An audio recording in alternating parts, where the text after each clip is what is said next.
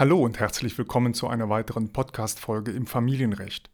In dieser und einigen weiteren Podcast-Folgen erhalten Sie mein Hörbuch zum Familienrecht.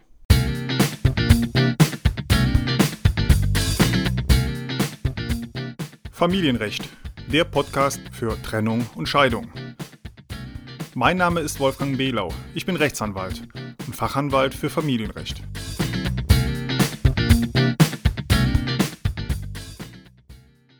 In diesem Hörbuch zum Familienrecht geht es um das Scheidungsverfahren, um Unterhalt, Zugewinnausgleich, Sorgerecht und vieles mehr.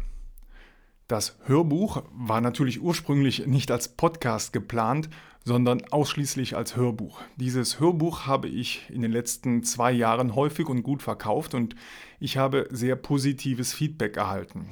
Die Informationen sind immer noch absolut aktuell und ich möchte es jetzt allen kostenfrei zur Verfügung stellen. Und natürlich können Sie zusätzlich auch einfach einen Besprechungstermin mit mir vereinbaren, persönlich in meiner Anwaltskanzlei in Heidelberg. Wir können einen festen Telefontermin vereinbaren oder einen Termin online über Skype, Teams oder Zoom. Schicken Sie mir dafür einfach, wenn Sie möchten, eine E-Mail. So, und jetzt geht es los mit dem Hörbuch. Ehegattenunterhalt meint im Gegensatz zum Trennungsunterhalt den Unterhaltsanspruch nach Rechtskraft der Scheidung. In den letzten Jahren wurden vom Gesetzgeber und von der Rechtsprechung verstärkt die Eigenverantwortung eines jeden Ehegatten nach der Scheidung herausgestellt. Jeder Ehegatte soll nach Möglichkeit selbst für seinen Unterhalt sorgen. Deshalb ist der geschiedene Ehegatte auch aufgefordert, eine angemessene Erwerbstätigkeit auszuüben, die seiner Ausbildung und seinen Fähigkeiten entspricht. Unterhalt kann deshalb nur derjenige beanspruchen, der einen Grund hat, warum er nicht voll berufstätig ist und vielleicht dann immer noch sogar noch was haben möchte. Gründe dafür können die Umsorgung von Kindern sein oder Krankheit. Auch wenn wegen des Alters eine Erwerbstätigkeit nicht mehr erwartet werden kann oder wenn ein Ehegatte trotz umfangreichen Bemühens keine Arbeitsstelle findet, kann ein Unterhaltsanspruch bestehen. Darüber hinaus werden im Gesetz noch weitere Gründe aufgeführt.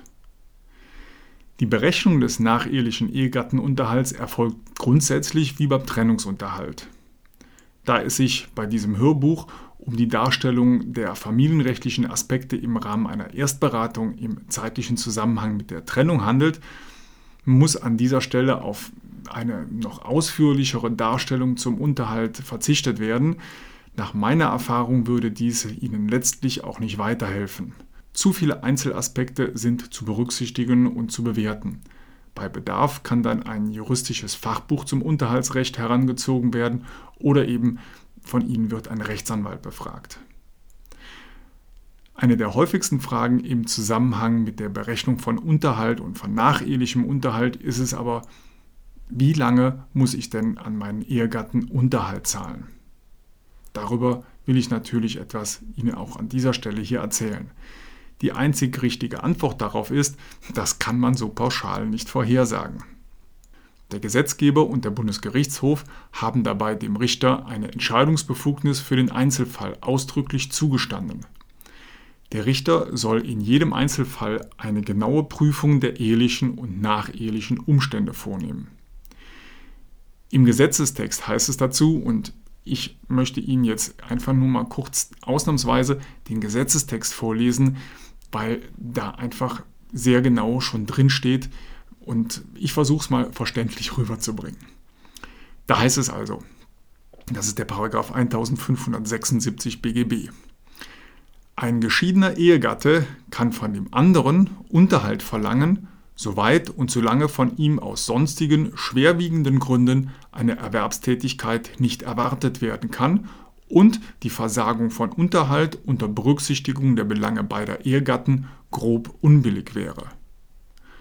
Zur Herabsetzung und zeitlichen Begrenzung des Unterhalts heißt es an anderer Stelle, das ist dann der Paragraph 1578 b BGB, der Unterhaltsanspruch des geschiedenen Ehegatten ist auf den angemessenen Lebensbedarf herabzusetzen, wenn eine an den ehelichen Lebensverhältnissen orientierte Bemessung des Unterhaltsanspruchs auch unter Wahrung der Belange eines dem Berechtigten zur Pflege oder Erziehung anvertrauten gemeinsamen Kindes unbillig wäre.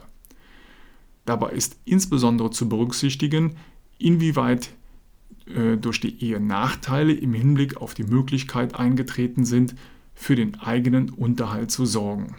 Solche Nachteile können sich vor allem aus der Dauer der Pflege oder Erziehung eines gemeinschaftlichen Kindes oder aus der Gestaltung von Haushaltsführung und Erwerbstätigkeit während der Ehe sowie aus der Dauer der Ehe ergeben. Der Unterhaltsanspruch des geschiedenen Ehegatten ist zeitlich zu begrenzen, wenn ein zeitlich unbegrenzter Unterhaltsanspruch auch unter Wahrung der Belange eines Berechtigten zur Pflege oder Erziehung anvertrauten gemeinschaftlichen Kindes unbillig wäre. Herabsetzung und zeitliche Begrenzung des Unterhaltsanspruchs können miteinander verbunden werden. Soweit der Gesetzestext.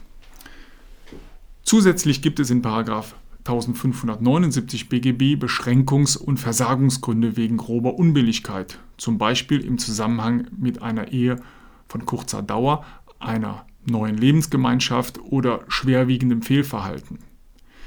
Es geht dem Gesetzgeber also um die Frage, ob eine Herabsetzung oder Befristung unbillig wäre. Um dazu für Sie eine genaue Aussage machen zu können, muss also Ihr spezieller Einzelfall ganz genau betrachtet werden.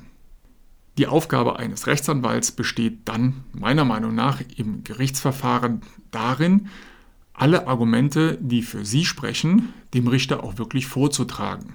Welche Schlüsse dann der Richter im Ergebnis daraus zieht und ob bzw. welche Befristung der Richter festlegen wird, das ist oft nicht vorherzusagen. Der Richter hat insoweit einen wirklich sehr großen Entscheidungsspielraum.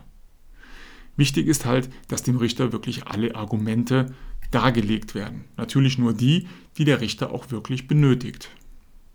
Bei einer kurzen Ehedauer von nur 1 bis 2 Jahren spricht vieles dafür, dass nachehelicher Unterhalt nicht gefordert werden kann.